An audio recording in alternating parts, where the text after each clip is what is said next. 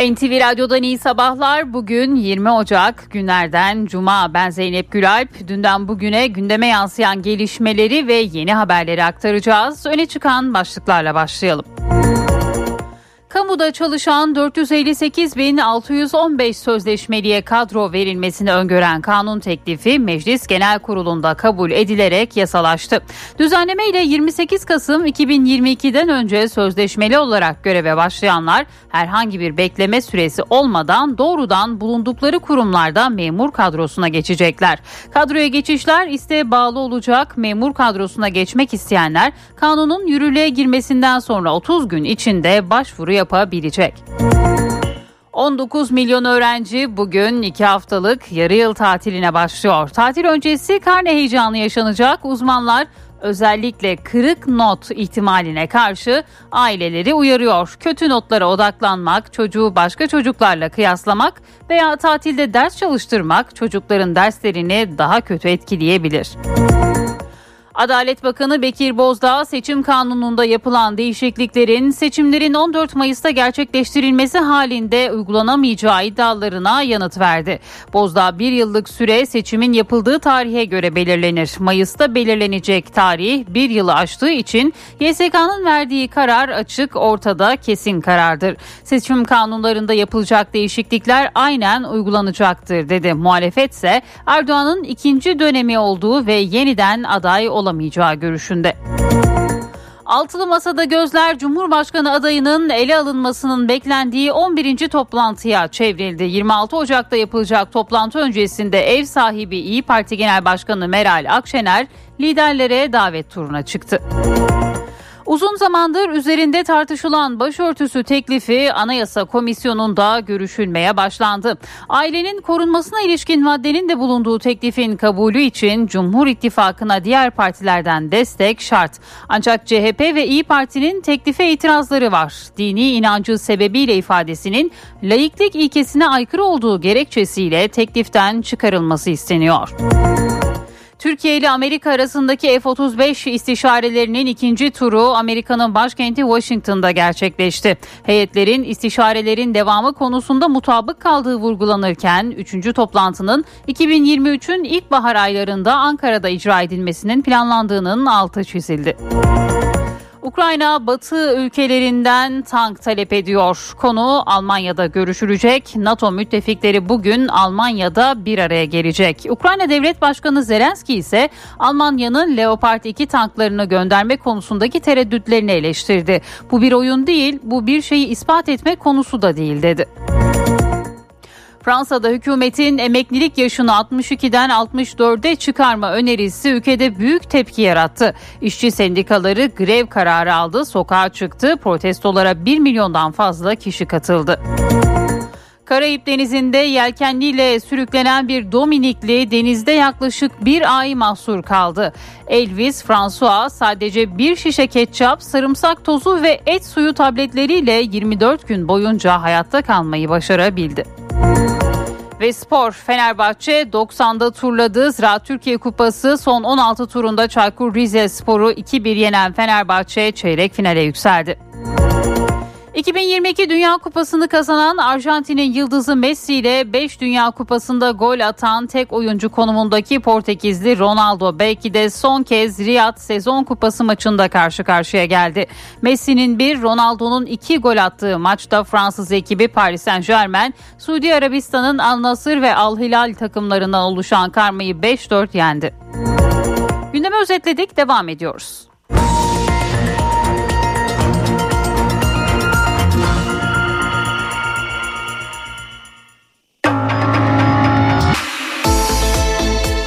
İşe giderken gazetelerin gündemi.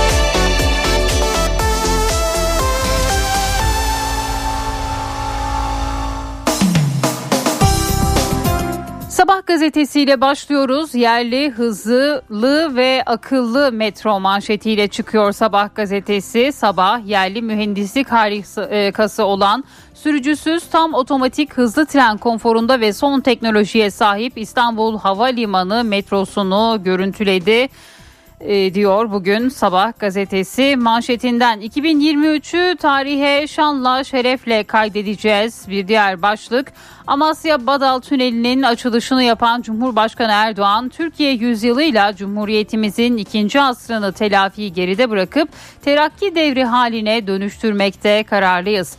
Ülkemizi yeni vizyona, yeni hedeflere kavuşturmanın eşiğindeyiz. Pek çok büyük projemizin, yatırımımızın hayırlı neticelerini alacağımız 2023'ü tarihe şanla, şerefle, gururla kaydedeceğiz diyor Cumhurbaşkanı Erdoğan. Bir diğer haber son paylaşımı ev arkadaşı arıyorum başlığıyla Malta'da Pelin Kaya'yı aracıyla ezen sürücünün alkol ve uyuşturucu testi pozitif çıktı. İç mimar Kaya son paylaşımında Griza'da yaşıyorum kadın ev arkadaşı arıyorum diye yazmış diyor. Bugün sabah gazetesi. Bye. Hürriyet'in manşetinde zirvelerde kar krizi başlığını görüyoruz. Karsız ve ılık hava kayak merkezlerini sıkıntıya soktu. Her sömestrda dolup taşan Uludağ ve Kartalkaya boş kaldı. Palandöken ve Erciyes çözümü suni karda buldu ancak şimdi de maliyetler yükseldi. Bursa Uludağ ile Bolu Kartalkaya'da durum vahim. Uludağ'da hava yeterince soğuk olmadığı için suni kar tutmadı. Kartalkaya'da 25 pistten sadece 8'i açılabildi. Son 42 yılın en kötü sezonunu yaşayan Kartalkaya'da otellerin doluluk oranı %20 civarında. Kayseri Erciyes'le Erzurum falan dökense çözümü suni karda buldu diyor bugün Hürriyet gazetesi. 10 maddelik tatil önerisi bir diğer başlık. Ara tatil bugün başlıyor. 19.1 milyon öğrenci ile 1.2 milyon öğretmen 6 Şubat'a kadar tatil yapacak. Öğrenciler 16 gün sürecek bu tatili nasıl değerlendirmeli, neler yapmalı?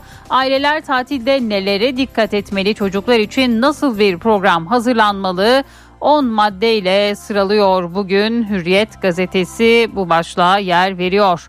Washington'ın şifreleri bir diğer haber. Bakan Çavuşoğlu ile Amerikalı mevkidaşı Blinken görüşmesinden sonra yapılan açıklamalar F-16 satışı ile ilgili sürecin ipuçlarını da ortaya koydu. Türkiye Biden yönetiminin kongre üzerindeki nüfuzunu kullanmasını istiyor. Biden yönetimi ise topu kongreye atmışa benziyor. Amerikan tarafı Türkiye'nin İsveç ve Finlandiya'nın NATO üyeliğini onaylamasının kongreye karşı elini güçlendireceği mesajını veriyor deniliyor. Bugün bu başlıkta yine Hürriyet'in ilk sayfasında yer buluyor. Rami'de bir gece bir diğer başlık İstanbul'un 7-24 açık yeni kütüphanesi Rami'yi gece ziyaret ettik. Açılalı henüz bir hafta olsa da gece hizmet veren salonun yarısı doluydu. Ziyaretçilerin büyük bölümü ise üniversite öğrencileri. Öğrenciler Rami'ye ulaşımın rahat olduğunu anlatıyor. Bazısı gece burada çalışıp sabah direkt sınava gidecek diyor Hürriyet gazetesi. Milliyetle devam edelim. Nükleer korkusu manşetini görüyoruz. Putin'in Ukrayna savaşını kaybetmeyi göze alamayacağını söyleyen uzmanlar yenilgi ihtimalinin nükleer silah kullanma riskini artıracağı konusunda uyarıyor. Rusya ile Ukrayna arasındaki savaşın yoğunluğu arttıkça Rusya Devlet Başkanı Putin'in taktik nükleer silah kullanma olasılığı uluslararası kamuoyunda endişe yaratıyor. Putin ve Kremlin yetkililerinin her fırsatta nükleer silah kabiliyetlerini hatırlatması koşullu da olsa nükleer silah kullanmaktan çekinmeyeceklerine dair tehditleri de e, ve kaygıları da artırıyor deniliyor. Bugün yine bu haberde Milliyet'in manşetinde yer buluyor. Bilim ve teknoloji öncelik oluyor. Cumhurbaşkanı Erdoğan Amasya Badal Tüneli açılış törenine video konferansla katıldı. Türkiye yüzyılıyla Cumhuriyetimizin ikinci asrını telafiyi geride bırakıp terakki devleti haline dönüştürmekte kararlıyız diyen Erdoğan, her bilim ve teknoloji hem de değerler eğitimini medeniyet ve kültür bilincini önceliklerimizin en başına alıyoruz ifadesini kullandı.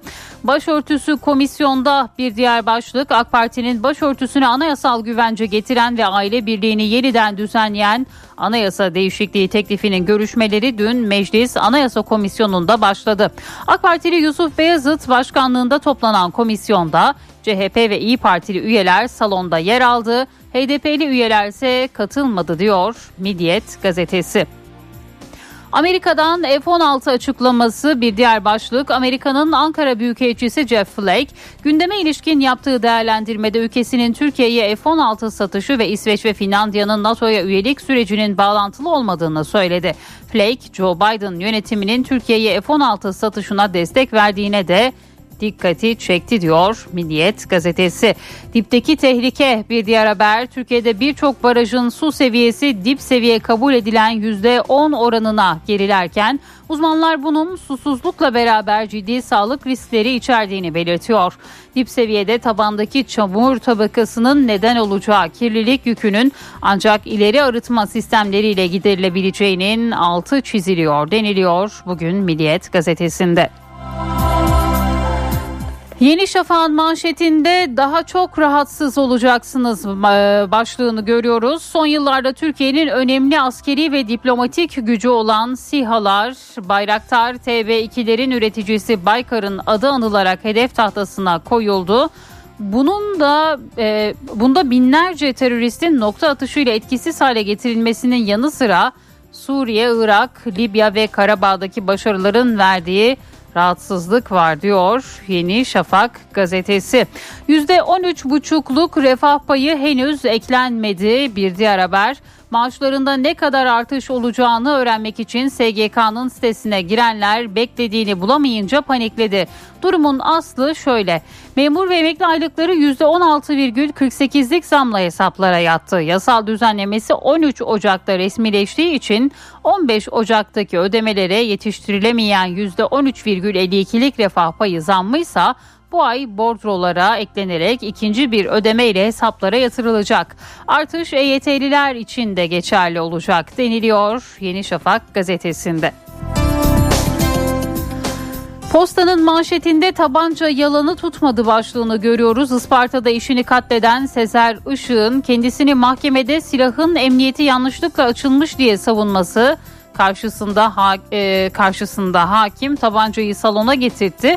Tabancayı inceleyen mahkeme başkanı emniyet tertibatının kolay açılmadığını belirledi diyor. Bugün Posta gazetesi de bu konuyu manşetine taşıyor. Ufa gibi bir diğer haber Bursa'da gökyüzünde beliren bulutla ilgili sosyal medyada yüzlerce fotoğraf paylaşıldı. Gün doğumunun ardından çıkan iç içe geçmiş daireler şeklindeki bulut kümesi UFO sanıldı. Yetkililer iki gündür süren lodos ve 25 derecelik sıcak hava dalgası sebebiyle oluşan bulutun mercek bulut olduğunu belirterek bunun yağışın habercisi olduğunu kaydetti. Esrarengiz bulut görüldükten bir saat sonra dağıldı. Bu haberde bugün yine Posta gazetesinin ilk sayfasındaydı. Bir diğer başlıkla devam edelim. Schengen'e red 4 kat arttı. Türkiye'nin Avrupa Konseyi Parlamenter Meclisi'ne sunduğu ve vize başvurularının haksız nedenlerle reddedilmesini öngören karar tasarısı kabul edildi. Avrupa Konseyi Parlamenter Meclisi nezdinde Türkiye temsilciliğini yürüten Ziya Altun Yaldız, Schengen vizelerine red oranının 4 kat arttığını, son 8 yılda en fazla başvuru yapan 5 ülke arasında olan Türkiye'nin red oranı en çok artan ülke olduğuna dikkati çekti. Bugün bu başlıkta yine Posta gazetesinin ilk sayfasında yer aldı. Cumhuriyet gazetesi İbre Bay Kemal'de manşetiyle çıkıyor. Cumhurbaşkanlığı adaylığı için altılı masada birden fazla isim gündemde. İyi Parti lideri Akşener'in gönlündeki ismin Ekrem İmamoğlu olduğu konuşuluyor. Ancak İmamoğlu hakkında siyasi yasak kararı var. HDP'nin karşı çıkması Mansur Yavaş'ın adaylık olasılığını zayıflatıyor. Masada öne çıkan isimse CHP lideri Kemal Kılıçdaroğlu. Adaylık tartışmalarında HDP'nin tavrının ne olacağı da merak merak konusu. Daha önce aday çıkarma kararı alan HDP ortak adaya ve müzakerelere kapıyı kapatmış değil. Parti kurmayları muhalefeti temsil etmek isteyen kişilerle ilkeler ışığında görüşmeler yapılır Durum yeniden değerlendirilir diyor. Bugün Cumhuriyet gazetesinde yer alıyor bu başlıkta. Yoksulun gıdası ucuz protein bir diğer haber yaşam pahalılığı tüketim alışkanlıklarını da değiştirdi. Yıldız Holding Yönetim Kurulu Başkanı Ali Ülker eskiden sakatat satışı yok denilecek seviyedeydi. Şimdi bir hayli arttı ifadesini kullandı. Ezberci eğitim hak ihlalidir. Bir diğer haber Türkiye Felsefe Kurumu Başkanı Profesör Doktor Iona Kuchuradi e, eğitim sisteminde ana sorunlardan biri ezbercilik. Binanın şunun bunun olmamasından daha beterdir dedi ve ekledi. Bir de modüler eğitim diyorlar. Modüller eşya içindir. Eğitim bir bütündür diyor. Kuçuradi'nin bu görüşleri de yine Cumhuriyet Gazetesi'nin ilk sayfasında yer buluyor. Şimdi bir ara vereceğiz. Birazdan haberlerin ayrıntılarını aktaracağız.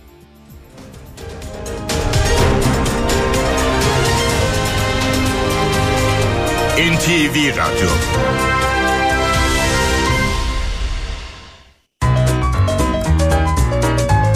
Köşedeki Kitapçı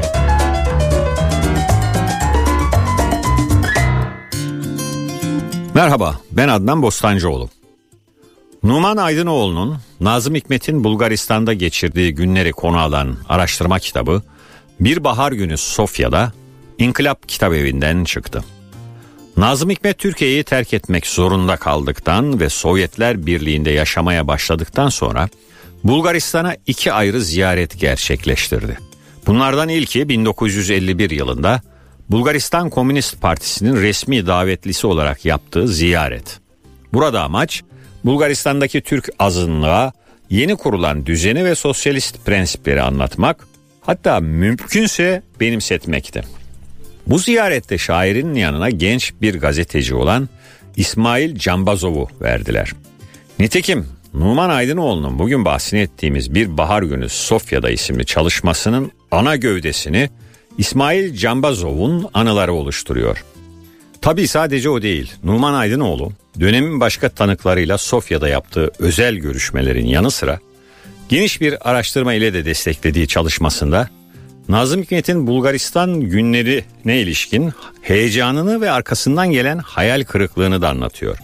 Neden hayal kırıklığı? Zira Nazım'ın 1951'deki ilk ziyaretinde tanık olduğu hem Bulgar hükümetinin hem de Türklerin yaşadığı coşku 1957 yılına gelindiğinde yani Nazım Hikmet'in bu ülkeye ikinci ziyaretinde yerini eleştirilere ve memnuniyetsizliğe bırakmış. Bulgaristan günleri Nazım Hikmet'in hayatında çok önemli bir yer tutmuş olmalı. Hasret kaldığı ülkesine bu kadar yakın olduğu için. Nitekim şairin en güzel şiirlerinden bazıları onun Bulgaristan'da Karadeniz'in karşı kıyısına bakıp yazdıkları kuşkusuz. Herkese iyi okumalar, hoşçakalın. Köşedeki Kitapçı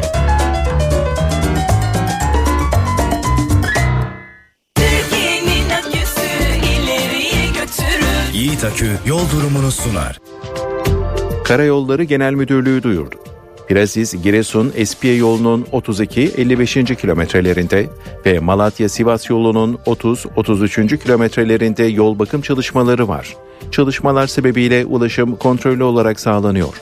Bu nedenle sürücüler dikkatli seyretmeli. Yiğit Akü yol durumunu sundu.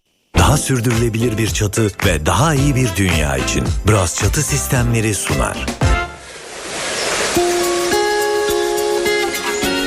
Doğa konuşmaları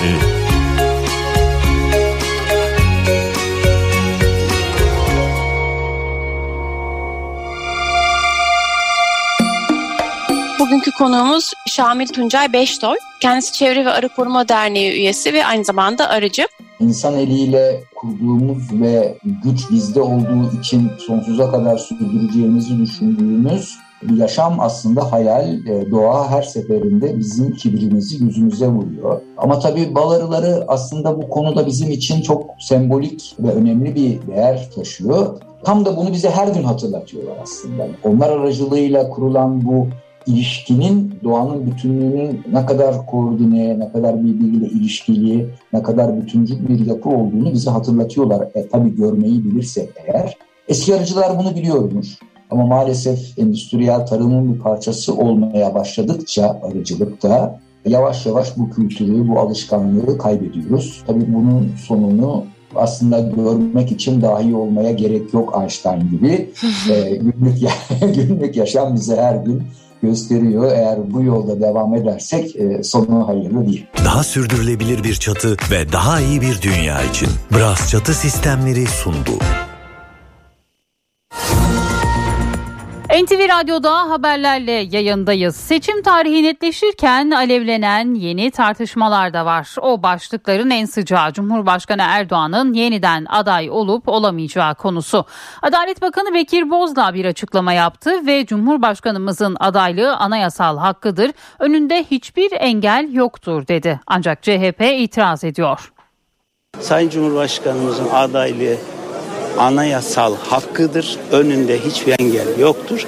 Böyle hukuk uydurma yerine herkes seçime çalışsın, meydanda rekabetimizi yapalım. Adalet Bakanı Bekir Bozdağ adaylık tartışmalarına bu sözlerle dahil oldu. Cumhurbaşkanı Recep Tayyip Erdoğan'ın yeniden aday olmasında bir engel olmadığını söyledi. Anayasal hakkıdır dedi. Cumhurbaşkanlığı hükümet sisteminin ilk cumhurbaşkanı olarak 2018'de seçilmiştir. Şu anda yapılacak seçim ikinci seçimdir. İkinci adaylığıdır. Herhangi bir anayasal engel yoktur. Muhalefetse Erdoğan'ın ikinci dönemi olduğu ve yeniden aday olamayacağı görüşünde. Biz Tayyip Erdoğan'ın adaylığının anayasaya aykırı olduğunu biliyoruz. Biz bu seçim tarihiyle ilgili alınan kararı bu getirdikleri seçim sistemiyle ilgili birlikte uygulanmasının hukuka aykırı olduğunu da biliyoruz. Eski Amerikan Ulusal Güvenlik Danışmanı John Bolton Türkiye'deki seçimlere yönelik bir açıklama yapmış ve Cumhurbaşkanı Erdoğan'ın durdurulması için Batı ülkelerinin muhalefete yardım etmesi gerektiğini söylemişti. Cumhurbaşkanlığı sözcüsü İbrahim Kalın'dan Bolton'un bu açıklamalarına tepki geldi. Kalın daha önce darbeleri desteklediklerini itiraf eden Bolton'un NATO'yu Türkiye'deki seçimlere müdahale etmeye çağırdığını belirtti. Türk milletinin demokratik iradesini vesayet altına almaya çalışanın beyhude bir çaba olduğunu vurgulayan Kalın, sömürge valiliği oynadığınız günler geride kaldı ifadesini kullandı. Cumhurbaşkanı Erdoğan'ın açıklamalarıyla devam edelim. Cumhurbaşkanı dün Amasya Badal Tüneli açılışında konuştu. Türkiye yüzyılı vurgusu yaptı. Bilim ve teknoloji ile değerler eğitimi gelecek dönemde önceliklerimiz olacak dedi. Türkiye yüzyılıyla Cumhuriyetimizin ikinci asrını telafiyi geride bırakıp terakki devri haline dönüştürmekte kararlıyız. Siyasi ve ekonomik gücümüzü katlayarak artırmak suretiyle önce dünyanın en büyük 10 ekonomisi arasına girmeli, ardından da ilk sıralara doğru yükselmeyi sürdürmeliyiz. Bilim ve teknoloji hem de değerler eğitimini önceliklerimizin en başına alıyoruz. Hiçbir günlük tartışma bu temel önceliğin önüne geçemez, geçmemelidir. Maziden atiye kurduğumuz köprünün kilit taşı olarak gördüğümüz evlatlarımızı bu anlayışla geleceğe hazırlamak mecburiyetindeyiz. Muhalefette de seçim çalışmaları sürüyor. Altılı masa artık aday konusunu netleştirmenin hazırlığında. Gözlerse ismin ele alınmasının beklendiği 11. toplantıya çevrildi. 26 Ocak'ta yapılacak toplantı bunun öncesinde de ev sahibi İyi Parti Genel Başkanı Meral Akşener liderlere davet turuna çıktı. Zahmet ettiniz Sayın Başbakan. Altılı Masa kritik öneme sahip 11. toplantısına hazırlanıyor. 26 Ocak'ta yapılacak toplantıda ilk kez Altılı Masa'nın Cumhurbaşkanı adayının ele alınması bekleniyor. Ev sahibi İyi Parti Genel Başkanı Meral Akşener o toplantı öncesinde davet turuna çıktı.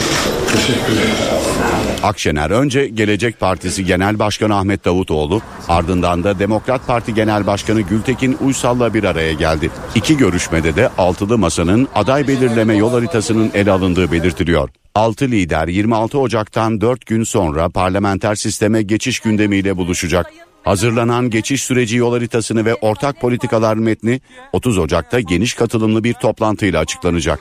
Hazırlanan ortak metin geçiş sürecinin yol haritası olma özelliğine sahip. Meral Akşener'in 11. toplantıda davet turu CHP, Saadet ve Deva Partisi genel başkanlarıyla sürecek. Aday kim olacak sorusu gündemdeyken Zafer Partisi Genel Başkanı Ümit Özdağ'dan CHP Genel Başkanı Kemal Kılıçdaroğlu'nun adaylığına şartlı destek geldi. Özdağ destek için Atatürk'ün kuruluş ilkelerine sahip çıkarsanız hiçbir şey talep etmeden sizi destekleriz dedi.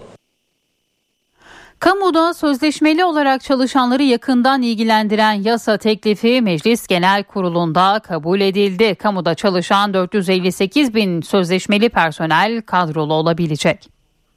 Kamuda çalışan sözleşmeli personelin kadroya geçirilmesine ilişkin kanun teklifi Meclis Genel Kurulu'nda kabul edildi. Düzenlemeden 458.615 kişi yararlanabilecek. 28 Kasım 2022'den önce sözleşmeli olarak göreve başlayanlar herhangi bir bekleme süresi olmadan doğrudan bulundukları kurumlarda memur kadrosuna geçebilecek. Kadroya geçiş isteğe bağlı olarak yapılacak. Memur kadrosuna geçmek isteyenler başvurularını kanun yürürlüğe girdikten sonra 30 gün içinde yapacaklar. Kadroya geçmek istemeyen personelin hakları görevleri sona erene kadar korunacak.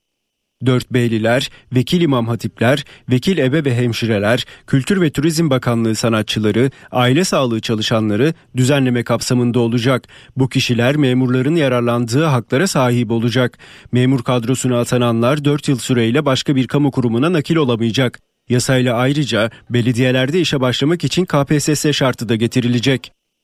Merkez Bankası dün yılın ilk faiz kararını açıklamıştı. Banka beklendiği gibi faizi değiştirmedi. Karar metninde de enflasyonda iyileşmenin görülmeye başlandığı belirtildi. Türkiye Cumhuriyet Merkez Bankası faizi sabit tuttu.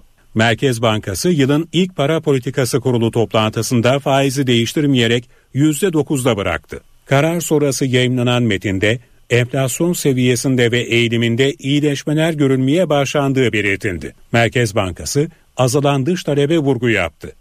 İç talep ve arz kapasitesi üzerindeki etkilerin sınırlı olduğunu ifade etti. Merkez Bankası geçen ayki toplantıdan sonra da yani biz faiz indirimlerini sonlandırdık sinyalini vermişti. Geçen ayki metinde de bu ifadeler vardı. İç talepteki yavaşlama, dış talepteki yavaşlama, işte bu nedenle e, faiz sabit tutuldu vesaire denmişti. Aynı ifadeler var. Banka liralaşma hedefleri doğrultusunda elindeki tüm araçlardan kullanmaya devam edeceğini bildirdi. Merkez, tüm politika araç seti liralaşma hedefleriyle uyumlu hale getirilecek vurgusu yaptı. Aynı politika devam eder seçime kadar. Zaten bütün piyasa konsensusu bu.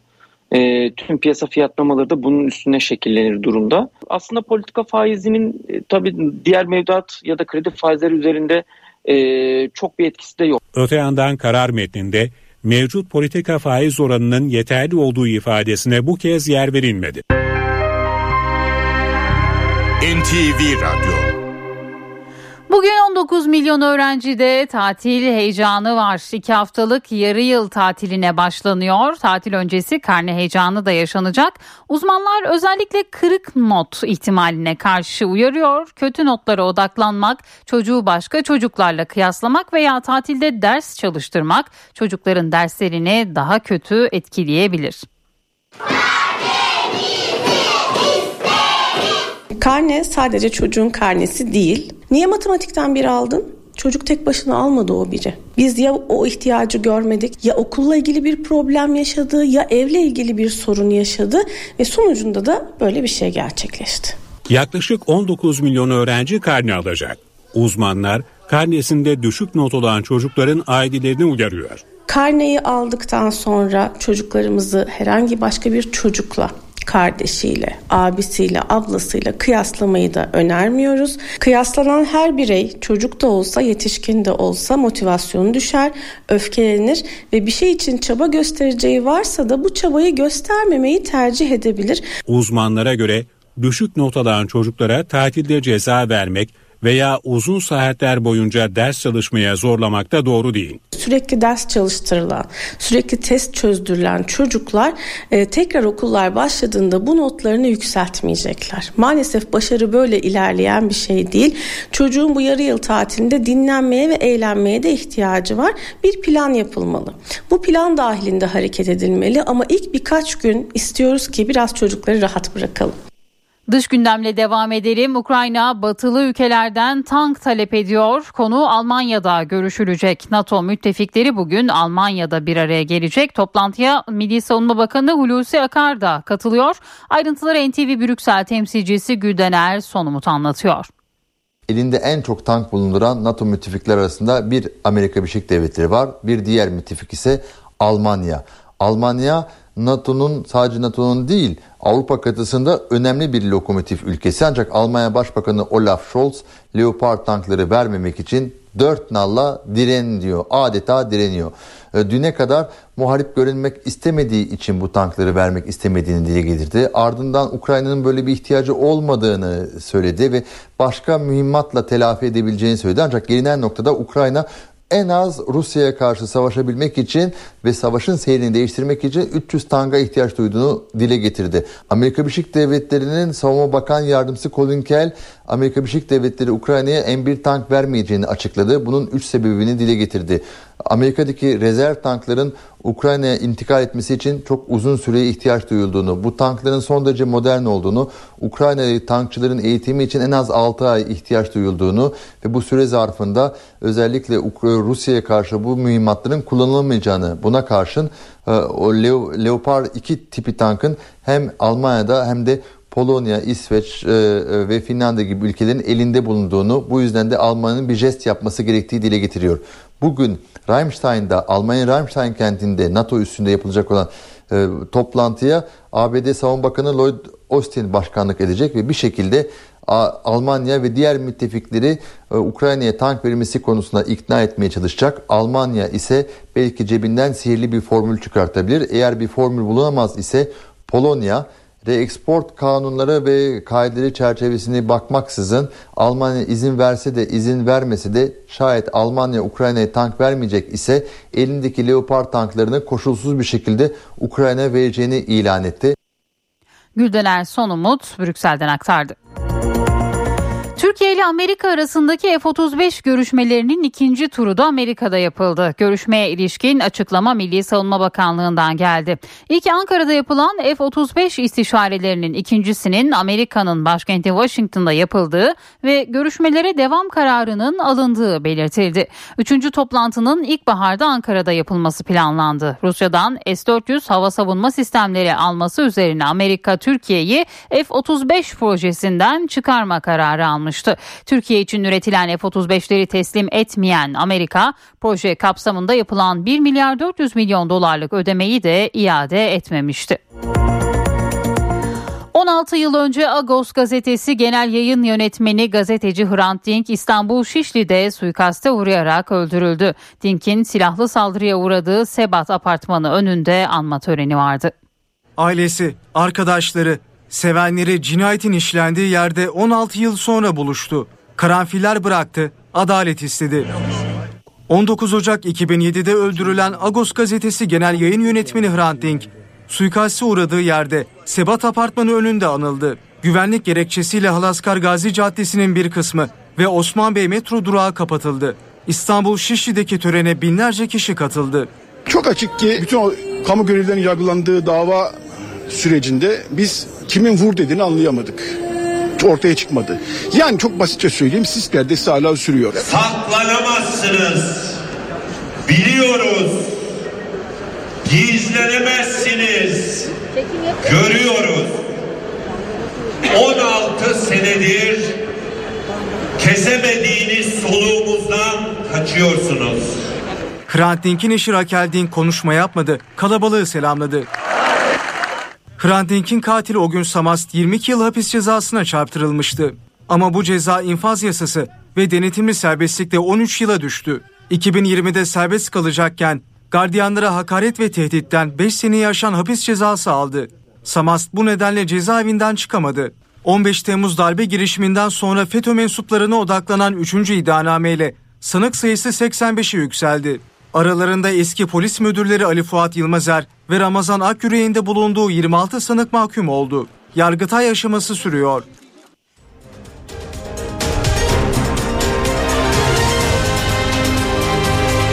NTV Radyo HDI Sigorta İstanbul'un yol durumunu sunar. HDI İstanbul'da bu saat itibariyle trafikte yoğunluk %40 seviyelerinde. Her iki köprüde de yoğunluk var. Anadolu yakasında köprüye giderken Beylerbeyi Çamlıca arasında Tem'de ise Kavacık Ümraniye arasında sabah trafiği var. D100'de Göztepe Küçük Yalı arası yoğun. Avrasya Tüneli çift taraflı açık Avrupa yakasına gelindiğinde 5'te Avcılar Küçükçekmece Tem'de ise Bahçeşehir Altınşehir arasında bir yoğunluk var. HDI Sigorta İstanbul'un yol durumunu sundu. Üstün Alman teknolojisiyle üretilen Düfa Boya spor haberlerini sunar.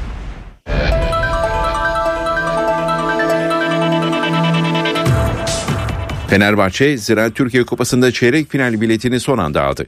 Ener Valencia'nın 89. dakikada attığı golle Çaykur Rizespor'u 2-1 yenen Sırlaşvertiler son 8 takım arasına kaldı.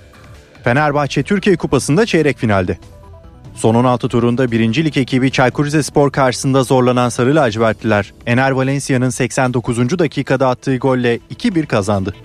George Jesus'un ekibi 12. dakikada Zayt'sla öne geçti. Konuk ekip 26. dakikada Sinan'la skoru eşitledi. Turun galibini Valencia belirledi. Bu turnuvada final oynamak istiyoruz. Maçı ilk yarıda çözebilirdik ama rakibimiz iyi savundu. Ofansif anlamda güçlüyüz. Neredeyse her maç en az iki gol atıyoruz. Bu yüzden transfer döneminde forvet takviyesi istemiyorum. Fenerbahçe Süper Lig'in 20. haftasında pazartesi günü hangi kredi Ümraniye Spor deplasmanına çıkacak? Tek maç eleme usulüne göre oynanan karşılaşmalar sonunda Sivasspor, Kayserispor, Galatasaray, Başakşehir, Ankara Gücü, Trabzonspor, Gaziantep Futbol Kulübü ve Fenerbahçe çeyrek finale yükselen takımlar oldular. Çeyrek final maçları 28 Şubat 2 Mart 2023 tarihleri arasında düzenlenecek. Spor Toto Süper Lig'de 20. hafta maçlar oynanacak. Bugün tek karşılaşmayla başlayacak haftada program şöyle. Açılış Adana'da. Saat 20'de Adana Demirspor bugün Biteksen Giresunspor ağırlayacak. Cumartesi programında iki karşılaşma var. Saat 16'da Kasımpaşa Melipol Başakşehir'i, saat 19'da da Galatasaray Fraportav Antalya Sporu ağırlayacak. Pazar günü 4 karşılaşma oynanacak. Günün ilk maçı Gaziantep'te. Saat 13.30'da Gaziantep Demir Grup Sivas Sporu konuk ediyor. Saat 16'da Korendon Alanya Spor Vavakars Fatih Karagümrük'le Yukatel Kayseri Spor'da Beşiktaş'la karşılaşacak. Günün son maçı Trabzon'da saat 19'da Trabzonspor İstanbul Spor'la karşı karşıya gelecek. Haftanın perdesi pazartesi günü oynanacak iki karşılaşmayla kapanacak. Saat 20'de başlayacak maçlarda Arabam.com Konya Spor Ankara gücüyle hangi kredi Ümraniye Spor'da Fenerbahçe ile karşı karşıya gelecek. Atakaş Hatay Spor bu haftayı maç yapmadan geçecek. Beşiktaş Vincent Abubakar'ı bekliyor. Kamerunlu golcü bugün İstanbul'da olacak. 30 yaşındaki oyuncunun dün El Nasr'a sözleşme fesih işlemi resmen gerçekleşti. Kamerunlu golcü İstanbul'da sağlık kontrolü sonrası 2,5 yıllık sözleşme imza atacak. Transfer prosedürü yetişirse Abubakar pazar günü oynanacak Kayseri Spor maçı kadrosunda yer alacak. Beşiktaş'ta iki kez Süper Lig zaferi yaşayan Kamerunlu forvet bir kez de Zira Türkiye Kupası kaldırdı. Abu Bakar siyah beyazlarda geçirdiği iki dönemde 67 maça çıktı, 35 gol, 9 asistlik performans sergiledi. Anadolu Efes Euroleague'de seri yakalamanın peşinde. Lacivert Beyazlılar Bayern Münih'i konuk edecek. Sinan Spor Salonu'ndaki maç saat 20.30'da başlayacak. Dayanıklı, kolay sürülen, kapatıcılığı yüksek Düfa Boya spor haberlerini sundu. NTV Radyo'da yeni saati karşılıyoruz. Bu saate kadar gündemde hangi başlıkların öne çıktığına bakalım. 19 milyon öğrenci bugün 2 haftalık yarı yıl tatiline başlıyor. Tatil öncesi karne heyecanı da yaşanacak. Bu yıl ilk kez kış döneminde de uygulanacak ücretsiz kurslar öğrencilerin karne almasının ardından 21 Ocak Cumartesi başlayacak ve 5 Şubat Pazar gününe kadar devam edecek. 2 haftalık yarı yıl tatilinin ardından ikinci dönem 6 Şubat'ta başlayacak. 17-20 Nisan 2023'te ise ikinci ara tatil dönemi olacak. Kamuda çalışan 458.615 sözleşmeliye kadro verilmesini öngören kanun teklifi Meclis Genel Kurulu'nda kabul edilerek yasalaştı. Düzenleme ile 28 Kasım 2022'den önce sözleşmeli olarak göreve başlayanlar herhangi bir bekleme süresi olmadan doğrudan bulundukları kurumlarda memur kadrosuna geçecekler. Adalet Bakanı Bekir Bozdağ seçim kanununda yapılan değişikliklerin seçimlerin 14 Mayıs'ta gerçekleştirilmesi halinde uygulanamayacağı iddialarına yanıt verdi. Bozdağ bir yıllık süre seçimin yapıldığı tarihe göre belirlenir. Mayıs'ta belirlenecek tarih bir yılı aştığı için YSK'nın verdiği karar açık, ortada kesin karardır. Seçim kanunlarında yapılacak değişiklikler aynen uygulanacaktır dedi. Muhalefetse Erdoğan'ın ikinci dönemi olduğu ve yeniden aday olamayacağı görüşünde. Altılı Masa'da gözler Cumhurbaşkanı adayının ele alınmasının beklendiği 11. toplantıya çevrildi. 26 Ocak'ta yapılacak toplantı öncesi ev sahibi İyi Parti Genel Başkanı Meral Akşener liderlere davet turuna çıktı. Uzun zamandır üzerinde tartışılan başörtüsü teklifi Anayasa Komisyonu'nda görüşülmeye başlandı. Ailenin korunmasına ilişkin maddenin de bulunduğu teklifin kabulü için Cumhur İttifakı'na diğer partilerden destek gerekiyor. Ancak CHP ve İyi Parti'nin teklife itirazları var. Dini inancı sebebiyle ifadesinin laiklik ilkesine aykırı olduğu gerekçesiyle tekliften çıkarılması isteniyor. Türkiye ile Amerika arasındaki F-35 istişarelerinin ikinci turu Amerika'nın başkenti Washington'da gerçekleşti. Heyetlerin istişarelerin devamı konusunda mutabık kaldığı vurgulanırken 3. toplantının 2023'ün ilkbahar aylarında Ankara'da icra edilmesinin planlandığının altı çizildi. Ukrayna batılı ülkelerden tank talep ediyor. Konu Almanya'da görüşülecek. NATO müttefikleri bugün Almanya'da bir araya gelecek. Ukrayna Devlet Başkanı Zelenski ise Almanya'nın Leopard 2 tanklarını gönderme konusundaki tereddütlerini eleştirdi. Bu bir oyun değil, bu bir şeyi ispat etme konusu da değil dedi. Fransa'da hükümetin emeklilik yaşını 62'den 64'e çıkarma önerisi ülkede büyük tepki yarattı. İşçi sendikaları grev kararı aldı, sokağa çıktı, protestolara 1 milyondan fazla kişi katıldı. Denizi'nde yelkenliyle sürüklenen bir Dominikli denizde yaklaşık bir ay mahsur kaldı. Elvis François sadece bir şişe ketçap, sarımsak tozu ve et suyu tabletleriyle 24 gün boyunca hayatta kalmayı başardı. Ve spor Fenerbahçe 90'da turladı. Zira Türkiye Kupası son 16 turunda Çaykur Rizespor'u 2-1 yenen Fenerbahçe çeyrek finale yükseldi.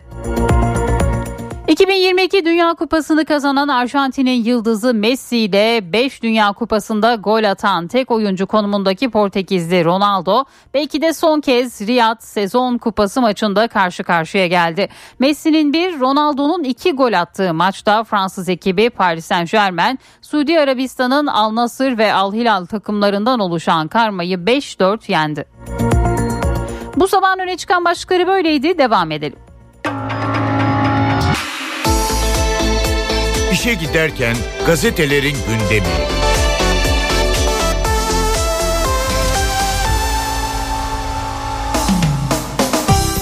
Sabah gazetesiyle başlıyoruz. Yerli, hızlı ve akıllı metro manşetiyle çıkıyor sabah bugün. Sabah yerli mühendislik harikası olan sürücüsüz tam otomatik hızlı tren konforunda ve son teknolojiye sahip İstanbul Havalimanı metrosunu görüntüledi diyor. Bugün manşetinde dünyanın en iyisi seçilen İstanbul Havalimanı'na yakışan hizmet notuyla paylaşılıyor bu haber. 2023'ü tarihe şanla şerefle kaydedeceğiz diyor Cumhurbaşkanı. Amasya Badal Tüneli'nin açılışını yapan Cumhurbaşkanı Erdoğan, Türkiye yüzyılıyla Cumhuriyetimizin ikinci asrını telafiyi geride bırakıp terakki devri haline dönüştürmekte kararlıyız. Ülkemizi yeni vizyona, yeni hedeflere kavuşturmanın eşiğindeyiz. Pek çok büyük projemizin, yatırımımızın hayırlı neticelerini alacağımız 2023'ü tarihe şanla, şerefle, gururla kaydedeceğiz diyor Cumhurbaşkanı. Hürriyet'in manşetinde zirvelerde kar krizi başlığını görüyoruz. Karsız ve ılık hava kayak merkezlerini sıkıntıya soktu. Her sömestrde dolup taşan Uludağ ve Kartalkaya boş kaldı. Palandöken ve Erciyes çözümü suni karda buldu ancak şimdi de maliyetler yükseldi deniliyor Hürriyet gazetesinde. Washington'ın şifreleri bir diğer başlık. Bakan Çavuşoğlu ile Amerikalı mevkidaşı Blinken görüşmesinden sonra yapılan açıklamalar F-16 satışı ile ilgili sürecin ip uçlarını da ortaya koydu. Türkiye Biden yönetiminin kongre üzerindeki nüfuzunu kullanmasını istiyor. Biden yönetimi ise topu kongreye atmışa benziyor. Amerikan tarafı Türkiye'nin İsveç ve Finlandiya'nın NATO üyeliğini onaylamasının kongreye karşı elini güçlendireceği mesajını veriyor diyor Hürriyet. Bugün Rami'de bir gece bir diğer başlık İstanbul'un 7-24 açık yeni kütüphanesi Rami'yi gece ziyaret ettik. Açılalı henüz bir hafta olsa da gece hizmet veren salonun yarısı doluydu. Ziyaretçilerin büyük bölümü ise üniversite öğrencileri. Öğrenciler Rami'ye ulaşımın rahat olduğunu anlatıyor. Bazısı gece burada çalışıp sabah direkt sınava gidecek diyor. Seda Türkoğlu'nun haberi bugün Hürriyet'in ilk sayfasında yer buluyor.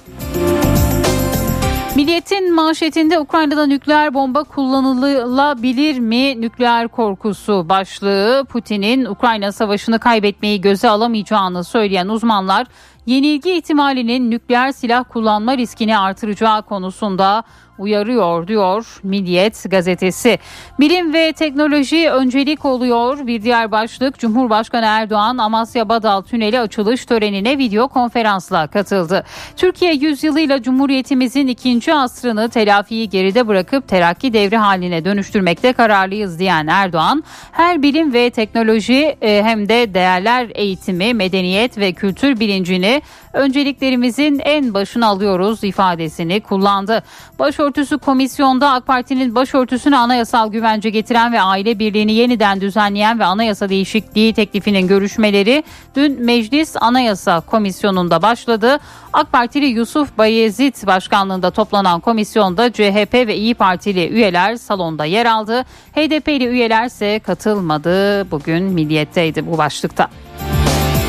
Yeni Şafak'ın manşetinde daha çok rahatsız olacaksınız başlığını görüyoruz. Son yıllarda Türkiye'nin önemli askeri ve diplomatik gücü olan SİHA'lar Bayraktar TB2'lerin üreticisi Baykar'ın adı anılarak hedef tahtasına koyuldu. Bunda binlerce teröristin nokta atışıyla etkisiz hale getirilmesinin yanı sıra Suriye, Irak, Libya ve Karabağ'daki başarıların da verdiği rahatsızlık var diyor Yeni Şafak gazetesi bugün. Postanın manşetinde tabanca yalanı tutmadı başlığını görüyoruz. Isparta'da eşini katleden Sezer Işık'ın kendisini mahkemede silahın emniyeti yanlışlıkla açılmış diye savunması karşısında hakim tabancayı salona getirtti. Tabancayı inceleyen mahkeme başkanı emniyet tertibatının kolay açılmadığını belirledi. Bu başlıkta bugün postanın manşetindeydi. UFO gibi bir diğer haber Bursa'da gökyüzünde beliren bulutla ilgili sosyal medyada yüzlerce fotoğraf paylaşıldı. Gün doğumunun ardından çıkan iç içe geçmiş daireler şeklindeki bulut kümesi UFO sanıldı. Yetkililer iki gündür süren lodos ve 25 derecelik sıcak hava dalgası sebebiyle oluşan bulutun mercek bulutu olduğunu belirterek bunun yağışın habercisi olduğunu kaydettiler. Esrarengiz bulut görüldükten bir saat sonra dağıldı deniliyor. Bugün Posta gazetesinde yer alıyor bu haberde. Cumhuriyet gazetesinin manşetinde İbre Bay Kemal'de başlığını görüyoruz. Cumhurbaşkanlığı adaylığı için altılı masada birden fazla isim gündemde. İyi Parti lideri Akşener'in gönlündeki ismin Ekrem İmamoğlu olduğu konuşuluyor. Ancak İmamoğlu hakkında siyasi yasak kararı var. HDP'nin karşı çıkması Mansur Yavaş'ın adaylık olasılığını zayıflatıyor. Masada öne çıkan isimse CHP lideri Kemal Kılıçdaroğlu diyor Cumhuriyet gazetesi. Bir haberi daha aktaralım. Yoksulun gıdası ucuz protein, yaşam pahalılığı tüketim alışkanlıklarını değiştirdi. Yıldız Holding Yönetim Kurulu Başkanı Ali Ülker eskiden sakatat satışı yok denilecek seviyedeydi. Şimdi bir hayli arttığı ifadesini kullandı Cumhuriyet gazetesinde bugün. Akustik taş yünü asma tavan sistemleri Tromer sunar. Profesör Murat Ferman'la evdeki hesap. Günaydın Sayın Ferman, mikrofon sizde. Zeynep Gül Hanım günaydın. İyi bir gün, iyi yayınlar diliyorum. Davos zirvesi 51. oturumuyla bugün son gününü yaşayacak. Tabii bu zirvede e, 2500'e yaklaşan sayısıyla dünyanın önde gelen e, ekonomik aktörleri dünyanın önde gelen bazı kamu veya özel sektör yöneticileri meselelere, dünya meselelerine, konjonktüre kendi noktayı nazarlarında e, çözüm bulmaya, üretmeye, bir forum oluşturmaya çalışıyorlar. Bu çerçevede tabii e, dünyanın geleceğiyle ilgili veya dünyanın karşı karşıya kaldığı tehditlerle ilgili güncel değerlendirmelerinde herhalde bir taraftan da devam ettiğine işaret etmek gerekir. Daha evvel de değindiğimiz adını zaman zaman andığımız e, Nuriel Rubini e, 2006'da bilindiği üzere veya hatırlandığı üzere 2008 krizini önceden haber vermişti. E, birçoğu ona doktor kıyamet diyor ama e, kendisinin doktor gerçekçi olarak e, nitelendirilmesinin daha doğru olacağını iddia ediyor. İşte Nuriel Rubin dostumuz e, geçenlerde bir kitap çıkarttı. Kitabın adı enteresan. Mega Threat yani mega tehditler.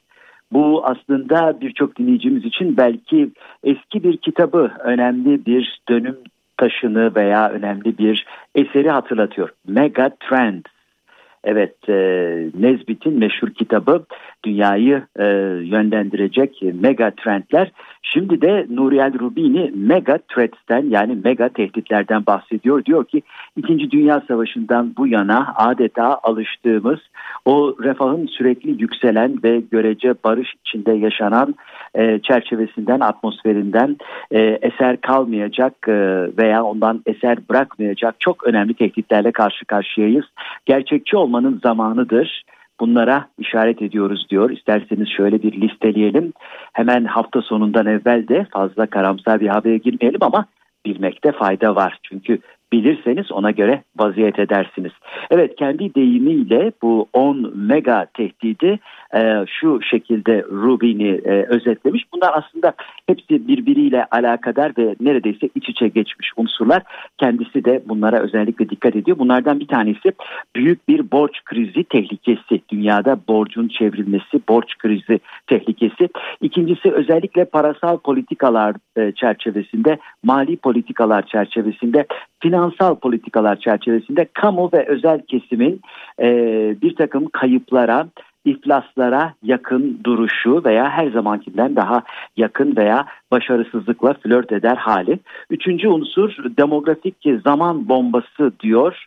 Yaşlanan bir nüfus, yaşlanan demografiyle beraber ortaya çıkan yeni riskler ve yeni ihtiyaçlar. Ee, bir başka önemli mega tehdit e, Nuriel Rubini'nin kendi ağzından e, kolay para tuzağı ve e, balon sonra tekrar patlama, köpük, sonra tekrar köpüğün alınması, inişler çıkışlar vesaire. Tabii bu arada e, bitcoinler şunlar bunlar onlara da dikkat çekiyor.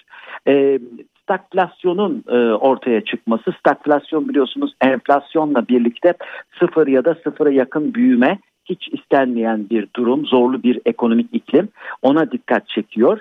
Bir başka önemli nokta gene bir bağlantılı ve uzantılı tehdit unsuru e, özellikle paraların değer kaybetmesi ve finansal istikrarsızlık e, dijital paralarda dahil olmak üzere bir başka önemli nokta e, son 20 yılın belki 20 yılı mütecaviz bir zamanın hakim trendi küreselleşme, globalleşme acaba sona mı eriyor?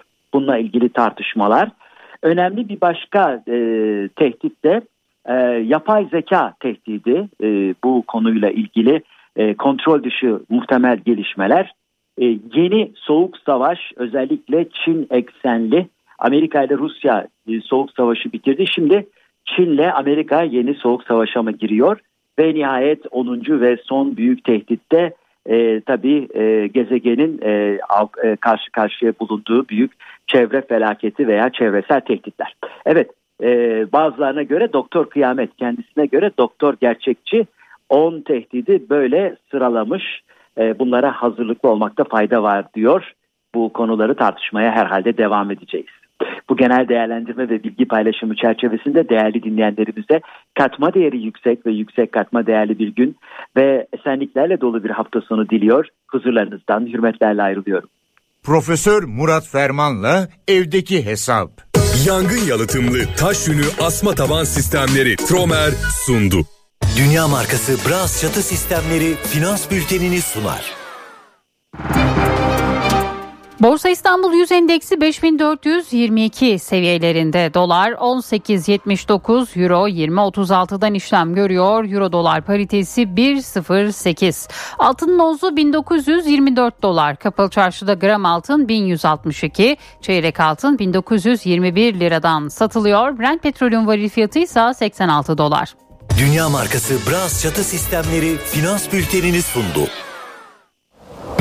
Estetiğin ruhunu duvarlarınıza taşıyan Sandeko Boya hava durumunu sunar. Eşsiz boya, eşsiz mekanlar. Sandeko. Bugün Anadolu daha da ısınırken batıya yağmur geliyor. Marmara'da lodos yine kuvvetli. İstanbul ve Bursa'da öğleden itibaren sağanak yağmur var. İstanbul 19 derece bugün. İç Anadolu'da cuma bu Ocak ayının en sıcak günü olacak. 14-16 dereceler ölçülecek bugün. Yakın zamanda da yağış beklenmiyor. Ankara açık ve ılık sıcaklık 15 derece. Ege'de hem lodos hem de yağmur kuvvetli. Yağış kıyılarda akşam saatlerinde zayıflar varken yarın da aralıklarla devam edecek. İzmir'de yağış sabah saatlerinde ve kuvvetli sıcaklık 16 derece.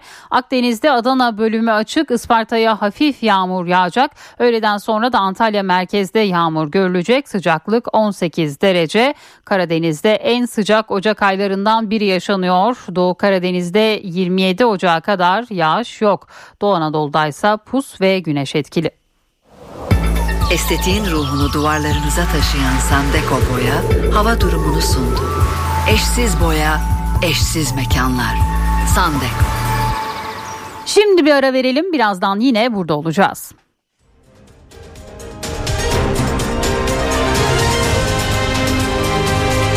NTV Radyo Araç takipte liderlerin tercihi Mobiliz risk haritasını sunar. Lodos'un ardından bugün birçok noktada kuvvetli yağış etkili olacak. Çanakkale, Bursa ile Ege'de sağanaklar bugün su baskınlarına yol açabilir.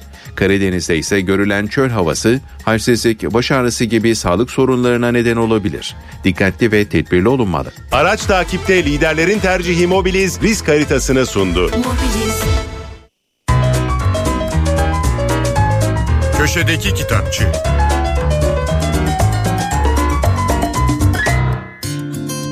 Merhaba, ben Adnan Bostancıoğlu. İrlandalı yazar David Park'ın Bilinmeyen Ülkede Yolculuk isimli romanı Türkiye İş Bankası Kültür Yayınlarından çıktı. Kitabı Türkçe'ye Hüseyin Gündoğdu çevirmiş. David Park 1953'te Belfast'ta doğdu. Belfast Queen's Üniversitesi'nde eğitim gördü.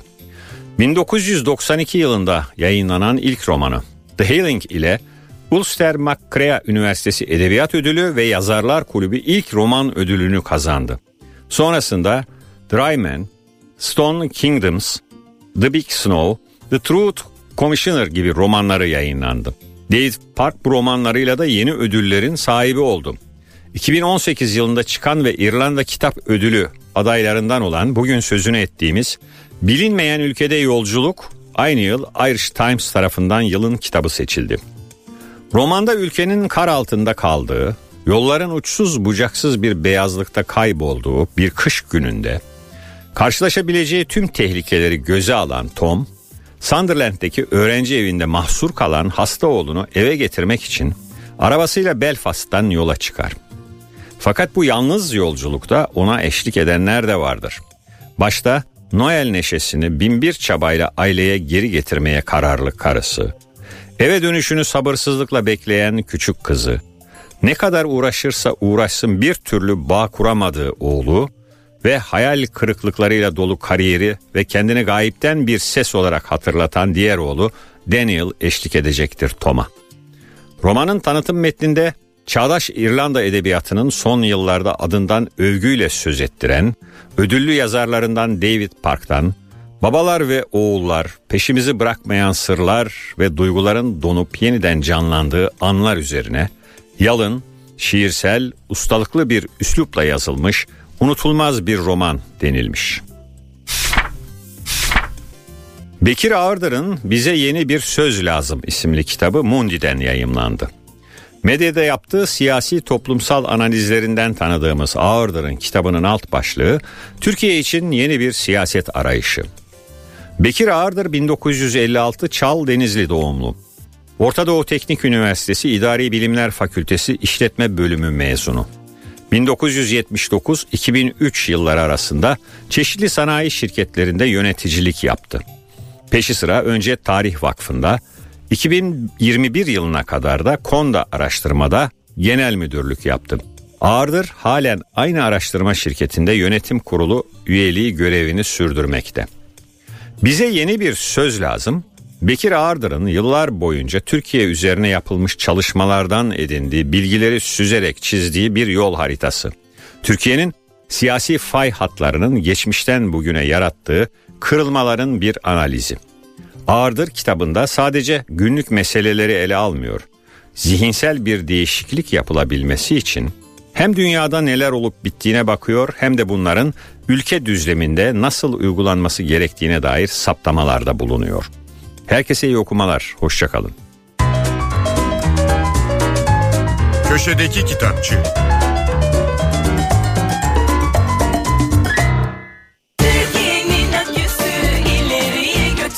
Yiğit Akü yol durumunu sunar. Karayolları Genel Müdürlüğü duyurdu. Zonguldak Devrek Mengen yolunun 7-9. kilometrelerinde ve Ankara Çevre Otoyolu Ankara Kırıkkale yolunun 25-27. kilometrelerinde yol bakım ve onarım çalışmaları yapılıyor. Çalışmalar sebebiyle ulaşım kontrollü olarak sağlanıyor. Bu nedenle sürücüler dikkatli seyretmeli. Yiğit Akü yol durumunu sundu. Acı, tatlı, mayhoş. Yemek kültürü yazarı Aydın Öneytan'la bir tutam tarif, biraz da tarih. Merhabalar. Tahıllı salatalar haftasını kinoa ile tamamlıyoruz. Çünkü hayatımıza yeni giren bir tahıl pek çoğumuzun mutfağına çoktan girdi. Şimdi kinoa bütün dünyanın aslında 2000'li yılların başında tanıdığı bir tahıl. Sadece Güney Amerika'da Peru ve Bolivya bölgesinde yetişirken Artık dünyada pek çok kinoa yetiştiricisi ülke var. Türkiye'de bunlardan biri olmaya başladı. Pek çok e, coğrafyaya adapte olan bir tahıl türü e, glutensiz oluşu, yüksek protein oranıyla süper yiyecek olarak e, dünyaya tanıtıldı. Şimdi burada ekonomik olarak da birazcık da hüzünlü bir hikaye var e, e, kinoayı yetiştiren yerliler için. 2000'li yılların başında özellikle de 2005-2013 arasında çok ilginç bir kinoa vakası yaşanıyor. Şimdi e, baktığımız zaman Peru ve Bolivya'dan dünyaya ihraç edilen kinoa miktarı ilk başlarda 7 kat artmış. Bu aynı zamanda %600 fiyat artışına neden olmuş. Şimdi orada aslında kinoayı yetiştiren halkın temel gıda maddesi iken burada çok enteresan çapraşık durumlar oluyor. Fiyat yükselince kinoayı kendileri tüketememeye başlıyorlar. Ama bir iddia da şu köylülerin gelirleri arttı dolayısıyla kinoa yerine zenginlerin sadece alabildiği fiyatı daha yüksek olan abur cubur e, bir takım e, başka ürünlere yöneldiler e, ve onları tüketmeye başladılar. Bu da sağlık problemleri yaratmaya başladı. Çünkü gerçekten bir süper yiyecek olarak kinoa halkın temel gıda maddelerinden biriydi. 2018-2019 yıllarında birdenbire bir iniş görüyoruz. Çünkü artık o kadar çok ülke kinoa yetiştirmeye başlıyor ki özellikle Peru kinoa ihracatından yeterince para kazanamamaya başlıyor ve üretim birdenbire %22 oranında düşüyor. Evet bir takım yiyeceklerin süper yiyecek olarak pazarlanması acaba o ürünü yetiştirenlerin gerçekten işine yarıyor mu yoksa pazarlamacıların mı işine yarıyor? Bu soru her zaman yaşanıyor. Ben de bunu siyez bulguru için söylüyorum.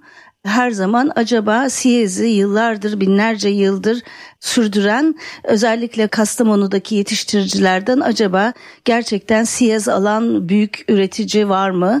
Toptan alıcı var mı? Bunu hep sormak lazım. Neyse biz kinoayı haşlayalım. Çok kolay haşlanan bir malzeme. Aslında haşlanmış şekilde bir kenarda tutmak lazım. Bir iki kaşık salatalara ya da birazcık zeytinyağı veya da tereyağıyla ısıtarak pilav gibi e, glutensiz bir ürün olarak tüketmek mümkün. Haşlanmış olarak bir kenarda birazcık da bozulmaması için zeytinyağıyla karıştırarak bir kavanozda tutabiliriz ve salatalarımıza birer ikişer kaşık koyabiliriz. Afiyet olsun diyorum. Takipte kalın, hoşça kalın. Bir tutam tarih, biraz da tarif. Aydın Öneytan'la Acı Tatlı Mayhoş Arşivi ntvradio.com.tr adresinde Spotify ve podcast platformlarında.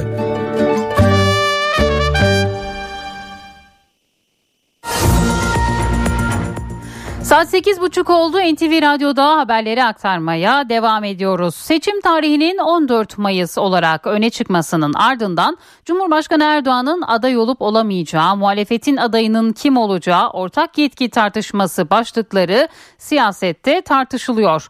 Muhalefet bir taraftan 6 Nisan sonrası bir tarihi kabul etmeyeceğini söylemişti ama şimdi takvimler de artık 14 Mayıs'a göre ayarlanmaya başlandı. Peki son 114 günün rotası nasıl çizilecek? Seçim kararı nasıl alınacak? İşte adım adım 14 Mayıs'ın yol haritası.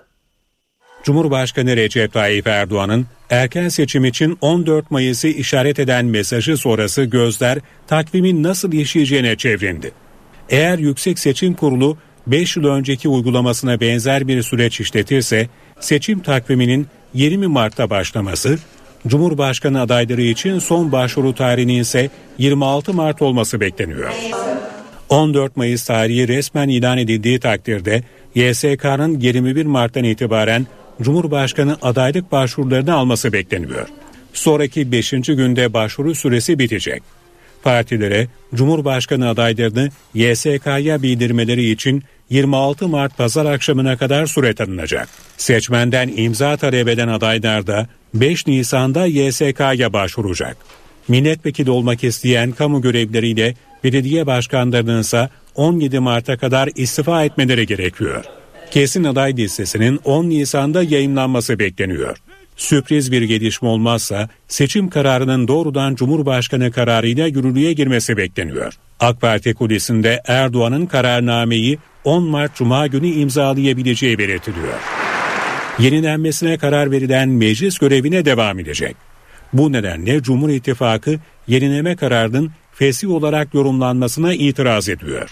Kesin takvim seçim tarihinin resmen ilan edildiği tarihe bağlı olarak YSK tarafından ilan edilecek. Seçim kanununda yapılan değişikliklerin seçimlerin 14 Mayıs'ta gerçekleştirilmesi halinde uygulanamayacağı iddialarına Adalet Bakanı Bekir Bozdağ'dan yanıt geldi. Bakan Bozdağ Haber Global'de katıldığı programda seçim kanunundaki değişikliklerin kanuna göre bir yıl içerisinde yapılan seçimlerde uygulanamayacağını hatırlattı. Bazıları bunun seçim sürecinin başlangıcını kastettiğini söylüyor. Burada kasıt seçimin yapıldığı tarihe göre yapılır ifadelerini kullandı. Seçim kanunundaki değişikliğin geçen yılın Nisan ayında yürürlüğe girdiğini, Mayıs ayı itibarıyla bir yıllık sürenin dolacağını belirten Bozdağ, değişiklikler aynen uygulanacaktır dedi. Peki altılı masanın adayı kim olacak? İşte bu soru altılı masa toplantısında da gündemde olacak. Toplantı 26 Ocak'ta İyi Parti ev sahipliğinde yapılacak. İyi Parti Genel Başkanı Meral Akşener de liderlere davet turuna çıktı. Akşener bugün CHP, Saadet ve Deva Partisi genel başkanlarıyla görüşecek. Bu arada muhalefetin adayı konusunda Zafer Partisi Genel Başkanı Ümit Özdağ'dan da bir açıklama var. CHP Genel Başkanı Kemal Kılıçdaroğlu'nun adaylığına şartlı destek verdi Özdağ. Özdağ Atatürk kuruluş ilkelerine sahip çıkarsanız hiçbir şey talep etmeden sizi destekleriz dedi. CHP Genel Başkanı Kemal Kılıçdaroğlu'ndan da bir açıklama var. Gaziantep'te konuşan ana muhalefet lideri inşallah yeni Cumhurbaşkanımız partili olmayacak ifadesini kullandı. İnşallah yeni Cumhurbaşkanımız partili olmayacak. Daha yukarıda olacak. Daha yukarıda olacak. Anayasaya göre yemin edecek. kazandıktan sonra partisinden ayrılacak ve yeminini partisiz bir cumhurbaşkanı olarak yapacak. Böylece devletin sigortası konumunda olacak cumhurbaşkanı. Bugün partili olabilir ama inşallah seçildiğinde mecliste yemin etmeye gittiğinde partisiz bir cumhurbaşkanı olacak. CHP Genel Başkanı Kemal Kılıçdaroğlu mesajlarını Gaziantep'ten verdi. Cumhurbaşkanının siyasi partili olmaması gerektiğini söyledi. Kemal Kılıçdaroğlu Suriyeliler üzerinden hükümetin dış politikasını da eleştirdi. Suriyeliler buraya niye geldi? Hangi politika Suriyelileri buraya getirdi? Ve Suriyelileri buraya taşıyan politika doğru muydu yanlış mıydı? Doğruyduysa katlanacaksınız. Doğru değilse buraya getireni cezalandıracaksınız. Yani demokratik yollarla. Yani oy vermeyeceksiniz. Kuralı budur. Tarımın stratejik bir sektör olduğunu vurgulayan CHP Genel Başkanı, çiftçinin topraktan küstürülmemesi gerektiğini belirtti. Tütün ekiyorduk, dünyaya tütün ihraç ederdik. Şimdi tütün ithal ediyoruz. Buğday ithal ediyoruz, arpa ithal ediyoruz, yulaf ithal ediyoruz, pamuk ithal ediyoruz. Çiftçiyi topraktan küstürürseniz bunun sonu felakettir. Siyasetin uzun zamandır tartıştığı başörtüsü teklifi Anayasa Komisyonu'nda görüşülmeye başlandı. Ailenin korunmasına ilişkin maddenin de bulunduğu teklifin kabulü için Cumhur İttifakı'na diğer partilerden destek şart ancak CHP ve İyi Parti'nin teklife itirazları var. Yargıtay Başkanlığından Doktor Başörtüsüne anayasal güvence ve ailenin korunması amacıyla AK Parti ve MHP'li milletvekilleri tarafından hazırlanan anayasa değişikliği teklifi Meclis Anayasa Komisyonu'nda görüşülmeye başlandı. AK Parti Grup Başkan Vekili Özlem Zengin anayasa değişikliği yapıldığında Türkiye tarihinin en ağır ihlali olan, en ağır izleri bırakan bir problemi tamamen ortadan kaldıracağını söyledi. MHP Grup Başkan Vekili Levent Bülbül de teklifin meclisten referanduma da gerek kalmayacak bir çoğunlukla geçmesini umduklarını belirtti. Ancak CHP ve İyi Parti teklife itiraz ediyor. Teklifteki dini inancı sebebiyle ibaresi anayasanın laiklik ilkesine aykırı bulunuyor. Bunun tekliften çıkarılması, devlet kadının başını örtmesini hiçbir surette engellememek şartıyla gerekli tedbirleri alır ifadesinin yer alması isteniyor. Aileyle ilgili bölümde de evlilik birliği ancak bir kadın ve bir erkeğin evlenmesiyle kurulabilir diye yazılmasını istiyor. İyi Parti hukukçuları bir ifadesinin çok eşliliğin önüne geçmek için önemli olduğuna vurgu yapıyor. CHP ise bu cümleye çocuk yaşta evlilikleri sona erdirmek adına reşit ifadesi eklenmesini istiyor. Teklif komisyon mesaisinin ardından genel kurula gelecek. 360-400 aralığında oy çıkarsa anayasa değişikliği referanduma gidecek. Cumhur İttifakı ortağı AK Parti ve MHP'nin oyları bu sayıya yetmiyor. 400'ün üzerinde oy çıkarsa teklif kabul edilmiş olacak. NTV Radyo Öğrenciler evden bugün karne almak için çıktı. Yavaş yavaş sınıflarda dolmaya başladı. Karneler dağıtılacak ve yarı yıl tatili başlayacak. Milli Eğitim Bakanlığı bu yıl ilk kez kışın ücretsiz kurslar başlatıyor. Yarın başlayacak ve okulların açılacağı 6 Şubat öncesinde e, sona erecek. Uzmanlardansa karne konusunda uyarılar var. Bakalım çocuk gelişimi ve eğitim uzmanı Emine Ergün neler söylüyor. Karne sadece çocuğun karnesi değil. Niye matematikten bir aldın? Çocuk tek başına almadı o biri. Biz ya o ihtiyacı görmedik ya okulla ilgili bir problem yaşadı ya evle ilgili bir sorun yaşadı ve sonucunda da böyle bir şey gerçekleşti. Karneyi aldıktan sonra çocuklarımızı herhangi başka bir çocukla kardeşiyle, abisiyle, ablasıyla kıyaslamayı da önermiyoruz. Kıyaslanan her birey çocuk da olsa yetişkin de olsa motivasyonu düşer, öfkelenir ve bir şey için çaba göstereceği varsa da bu çabayı göstermemeyi tercih edebilir. Sürekli ders çalıştırılan, sürekli test çözdürülen çocuklar e, tekrar okullar başladığında bu notlarını yükseltmeyecekler. Maalesef başarı böyle ilerleyen bir şey değil. Çocuğun bu yarı yıl tatilinde dinlenmeye ve eğlenmeye de ihtiyacı ihtiyacı var. Bir plan yapılmalı. Bu plan dahilinde hareket edilmeli ama ilk birkaç gün istiyoruz ki biraz çocukları rahat bırakalım. Bu saate kadar başka hangi gelişmeler yaşandığına bir haber turuyla bakalım. İstanbul'da Gazi Osman Paşa Eğitim ve Araştırma Hastanesi'nde bir asistan doktor hasta yakını tarafından darp edildi. Hastaneye randevusu olmadan giden bir hastanın yakını kulak burun boğaz polikliniğindeki asistan doktora saldırdı. Doktorun parmağında çatlak meydana geldi. Şüpheli gözaltına alındı. Antalya'da su zannederek bardaktaki asidi içen bir buçuk yaşındaki Muhammed Ağla hayatını kaybetti. Yabancı uyruklu olduğu öğrenilen anne Hatice Ağla iddiaya göre çalıştığı seradan evine temizlikte kullanmak için asit getirmişti. Bir buçuk yaşındaki oğlu Muhammed annesinin bir bardağa koyduğu asidi su zannetti. Asidi içtikten sonra fenalaşan çocuk hastaneye kaldırıldı ancak müdahaleler onu hayatta tutmaya yetmedi. Bebeğin cenazesi otopsinin ardından toprağa verildi. Çocuğun ölümüyle ilgili soruşturma başlatıldı. İzmit Körfezi'nde kirliliğe karşı yıllardır denetimler sürüyor. Denizi kirleten gemilere ise ağır cezalar kesiliyor. Körfezi kirlettiği belirlenen iki gemiye toplam 44 milyon lira rekor ceza kesildi.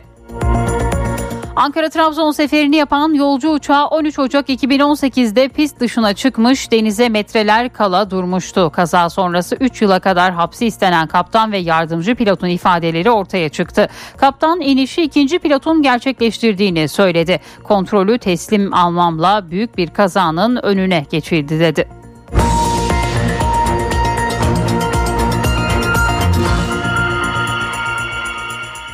Sabahların vazgeçilmezi simidin fiyatı daha yakın zamanlarda zamlanmıştı. İstanbul'da da Ankara'da da sokakta 5 liradan satılmaya başlandı. Ama belirlenen bu fiyata rağmen İstanbul'un bazı semtlerinde sokak simidi 5 liranın da üzerinde tezgaha konuluyor.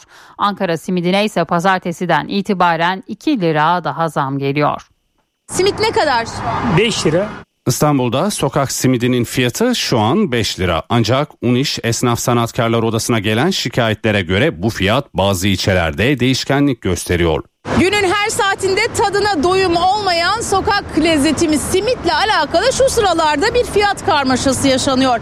İstanbul'da resmi fiyat 5 lira ama bazı seyyar satıcıların simidi 6 liraya 7 liraya sattığı söyleniyor. Satılır mı 7 liraya simit sokakta? Ya satılır bir aydır satıyor e, bazıları. Doğru değil ama yani zam gelirse biz de yaparız 7 yedi buçuk neyse bilmiyorum. Valla onlara ben bir şey diyemem. Herkesin gibi vicdanına kalmış bir şey. Ama biz 5 liraya veriyoruz. Ben de 5 lira. Tarifem var ben ona göre satıyorum. Bizim Gayrettepe'de var ama o kadar değil. Ne kadar? 6 lira. Ama yine resmi fiyat değil 5 liraya. Tabii. Ne diyorsunuz bu fiyat farkına? Sadece simit değil ki her şeyin fiyatı değişiyor zaten. İstanbul'da simit zammı şimdilik gündemde yok. 5 liradan satışına devam edilecek. Ancak Ankara'da önümüzdeki hafta simide 2 lira zam geliyor. Kahvaltıların olmazsa olmazı çıtır çıtır simit. Şu anda 5 liradan satılıyor ancak ekmeğe yapılan zammın ardından simite de zam geldi. Pazartesi günü itibariyle simit 7 liradan satılacak. 7 lira mı olacak? Yani çok pahalı ya. Öğrenciyiz abi bununla geçiriyoruz zaten. Bence 5 lira olmalı simit. Pahalı yani 7 lira. Ama yine her şeye rağmen simit daha ucuz ve uygun. Bekleriz tezgahımıza Ankara simidi yemek isteyenleri. Çıtır, gevrek.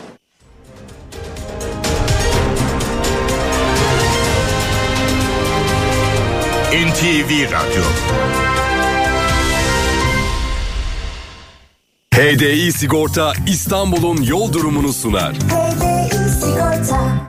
İstanbul'da bu saat itibariyle trafikte yoğunluk %47 seviyelerinde. Her iki köprüde de yoğunluk var. Anadolu yakasında köprüye giderken Beylerbeyi Çamlıca arasında Tem'de ise Kavacık Çavuşbaşı arasında trafik yoğunluğu gözleniyor. D100'de de Göztepe Küçük Yolu arası yoğun.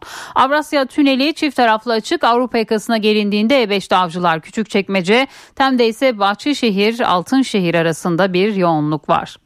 HDI Sigorta İstanbul'un yol durumunu sundu. HDI Sigorta